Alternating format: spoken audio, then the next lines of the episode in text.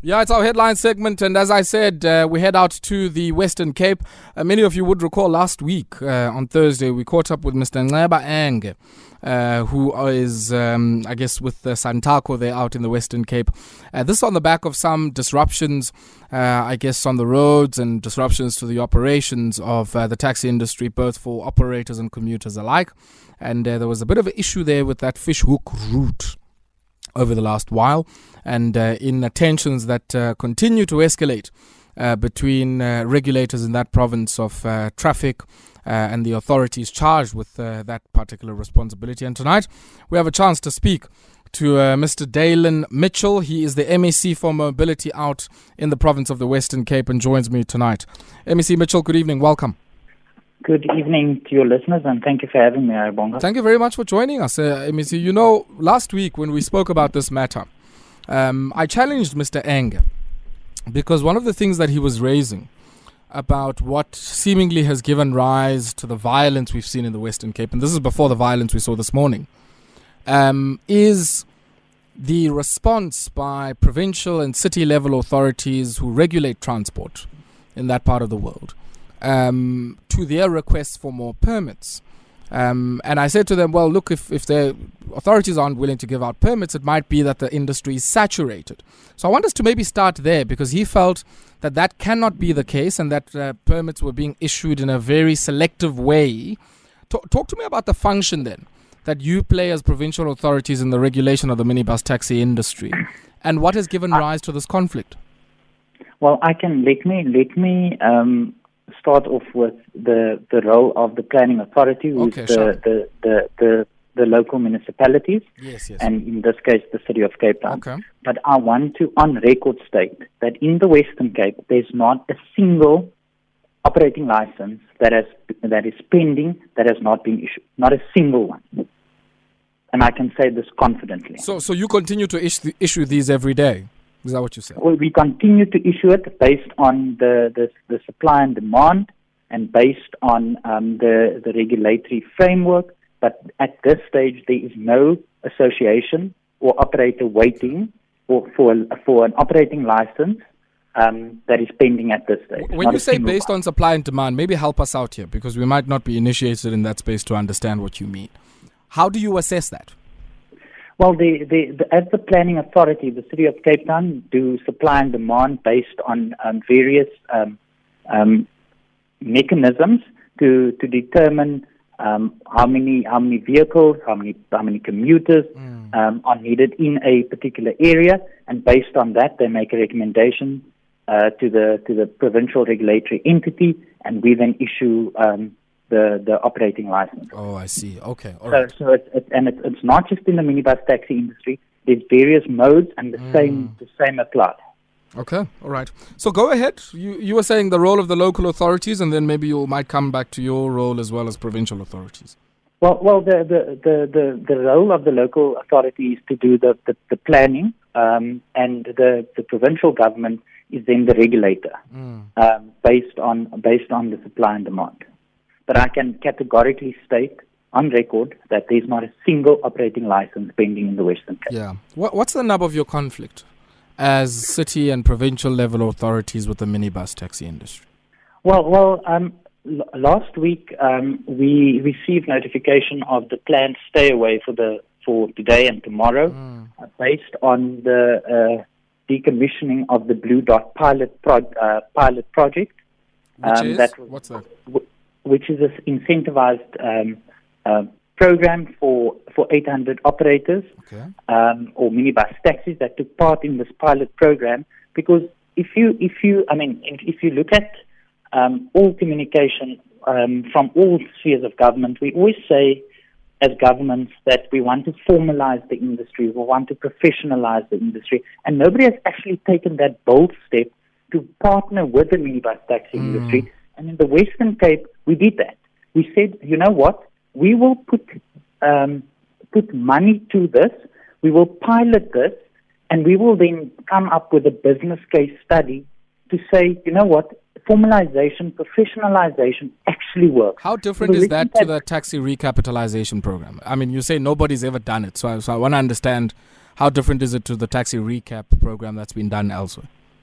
So, so what, what we have, what we do in the what we've done in the Western Cape is we've we've launched this pilot project where where the industry actually create experience, and based on that, you you you then get uh, five stars um, if you if you complied, and based on that, you get incentivized um, based on driver and good driving mm. behavior okay. and, and, response from, from commuters. Sorry, let's do this. I've got a spot break nearing on me, so I want us to maybe just pause for a second. We're going to take a quick spot break. When we come back, I want I want you to continue just unpacking the Blue Dot taxi program and what it entails. Seven minutes before 8 p.m., it's our headline segment here on Metro FM Talk. I'm joined tonight by the MEC for Mobility in the Western Cape.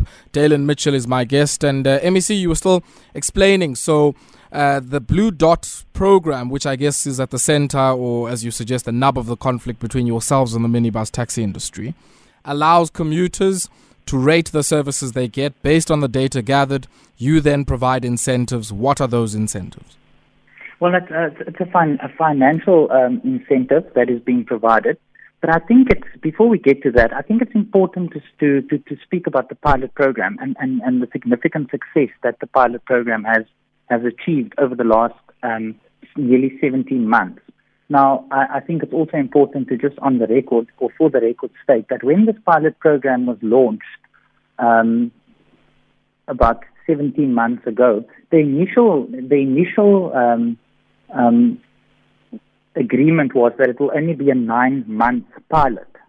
So we have nearly doubled the time that we have, have spent on this pilot because we believe in the, the, the information that was, was, was gathered and that it made a contribution.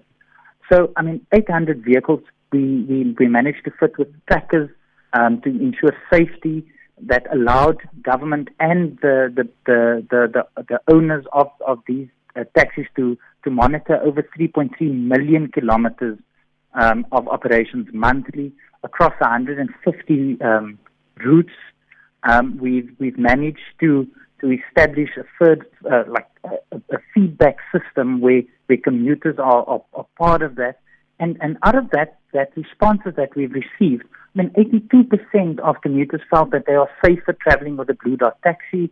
Um, 78% agreed that they are that Blue Dot taxis are better taxis because mm. I mean hmm. before you before the Blue Dot sticker gets uh, um, placed on the on the minibus taxi, and before a an operator can participate, there's various checks and, and, and balances that that has that was done with mm-hmm. government, the the vehicle fitness, um, the the operator or owner needs to be tax compliant. I mean, the, it, it wasn't just a matter of choosing eight random taxis and say, now we'll just put a tax uh, a, a, sticker on. So, I mean, so how so, did this so break down, uh? I mean, I get the point you're making, and I think you know, you've got a very compelling impact story there. But how did this path towards now moving from pilot and maybe scaling this break down? And how did the relationships between yourselves and the minibus taxi services break down to the point of all the infernos and fires that we saw out in the Western Cape this morning?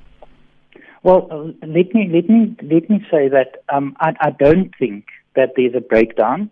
Uh, I mean, I'm in constant uh, communications with. Why? The, why would there be burning of passenger buses if everything is hunky? Well, when when when when the initial um, indication happened that there will be a stay away, that's not a strike as per the minibus taxi industry. Yes, okay. Um, they have distanced themselves.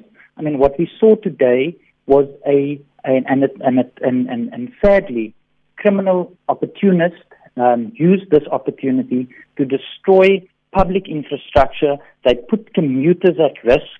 I mean, the, the criminal element that we saw today and burning of, of buses is something that I, I can never stand by and just and just watch. And I mean, I've been in contact with the, the leadership. They have uh, they have also publicly stated that they are not part of it. But I mean, at the end of the day, um, the, the the what happened today can never happen again. I mean, we're going into day two tomorrow. And I mean, I, I on record throughout the day has called upon the leadership to speak to, to their members, if they if their members are part of this, that they that they that they do not continue uh, destroying public infrastructure and putting the commuter. That's ultimately the reason why government and um, and the industry functions is to ensure that the commuter experience a safe and reliable public transport system. And the issues, and what we saw yeah, today, okay. it, it, it, Yeah, yeah, it, so- it didn't happen. Yeah, yeah. So, so, so, I guess you're saying that there are certain elements outside of the compact you've arrived at with the minibus taxi industry that might be responsible for this. But we spoke Yes, to no, Santaco. no, no, absolutely. Yeah. Because So- um, let, Mm, let, yeah. let's call a spade a spade. There is illegal operators operating in that space. Yes. And that brings me to the next point, uh, which was Wait, also Dylan. part of Wait, Dylan. Let me ask the question. So, so if indeed that is the case, that it is illegal elements that are responsible for this, it's clear that there are also other areas of concern and disagreement, such as the impounding of vehicles. And we had Santaco coming here last week, saying that the big nub of their issue, and it was you know people who are in the leadership of Santaco in the Western Cape, who I think you would be in dialogue with, who are saying there's something wrong here. So I'm not sure if um, maybe there's a bit of a broken telephone somewhere, but it does seem on the part of Santaco that they have some big issues that led them to a stay away today, a stay away which ultimately, you know, had massive implications for passengers and commuters, and as I said, with ma- passenger buses being burnt and so on. Yeah, I, I mean, I, that's what that's what I wanted to get to. The, the the second part of the concern is the impoundment. Yes, now, yeah. if, if if if an operator is driving a vehicle that is not roadworthy, that is off route, that puts the lives of commuters in danger, they will be impounded. I mean, that is part of government's a responsible government's responsibility to ensure that commuters are kept safe and also to protect the, the legal operators. So if a, if a, if an operator operates illegally on any route or they are operating with a vehicle that is not roadworthy, they will be impounded. So, so you're saying the issues that Santaco is raising, because I guess it's not some pirate members of Santaco whose vehicles have been impounded, enough for the leadership to come on a national station like this and say we have some issues with how the city has undertaken its enforcement. Um, so, would you agree that it's not a, it's not only just marginal elements in the taxi industry, but even I guess members of Santaco who ostensibly you are in dialogue with? Well, well, I, and I mean, I'll, I'll, I've said it before, and I'll say it again. The reality is, if a, a operator is operating illegally, I mean, law enforcement agencies will not impound if there's not an illegal um, or if there's not reason to impound. I mean, I mean, so, so, so, so, from a law enforcement agent, uh, uh, uh, law enforcement perspective, they must absolutely uh, um, follow the law. I mean, there's reasons why bylaws are being being adopted. That's laws that needs to be adhered to. I mean, the the the, the before bylaws bylaw gets passed in council, the public has an opp- uh, opportunity to raise concerns with that particular law and Sure. legislation. So, so it's not a, a, a random just the decision that has been taken. But now that it is law, the law will be applied. Yes, yes, yes. No point well made, Daylin. M- maybe a last one, uh, Daylin. Any message you might have to the operators themselves, but more importantly to many of the commuters who use both passenger bus services and the minibus taxi services. It's day two of the stay away tomorrow. Many commuters are justifiably anxious about what that might mean for them. If what happened this morning is anything to go by, what are you guys going to be doing? Well, let me first start with the commuters. That's ultimately the ones that that that is suffering um, or, or that's being inconvenienced and that is not being able to get to economic opportunities. But more importantly, it's also the grade 12 that's in the middle of the matric exams that are being inconvenienced contingency plan um, to to to write the exams. I I- I mean I I understand and I, I completely um, comprehend the frustration. Um, I, I want to use this opportunity to also appeal to the to the minibus taxi industry and to the leadership to please reconsider um, and so that we, we ultimately ensure that the commuter that's at the center of all of this are able to get to their economic opportunities, to get to schools, to get to their places of, of, of, of, of work, and but also ultimately to, to, to think about the poorest of the poor.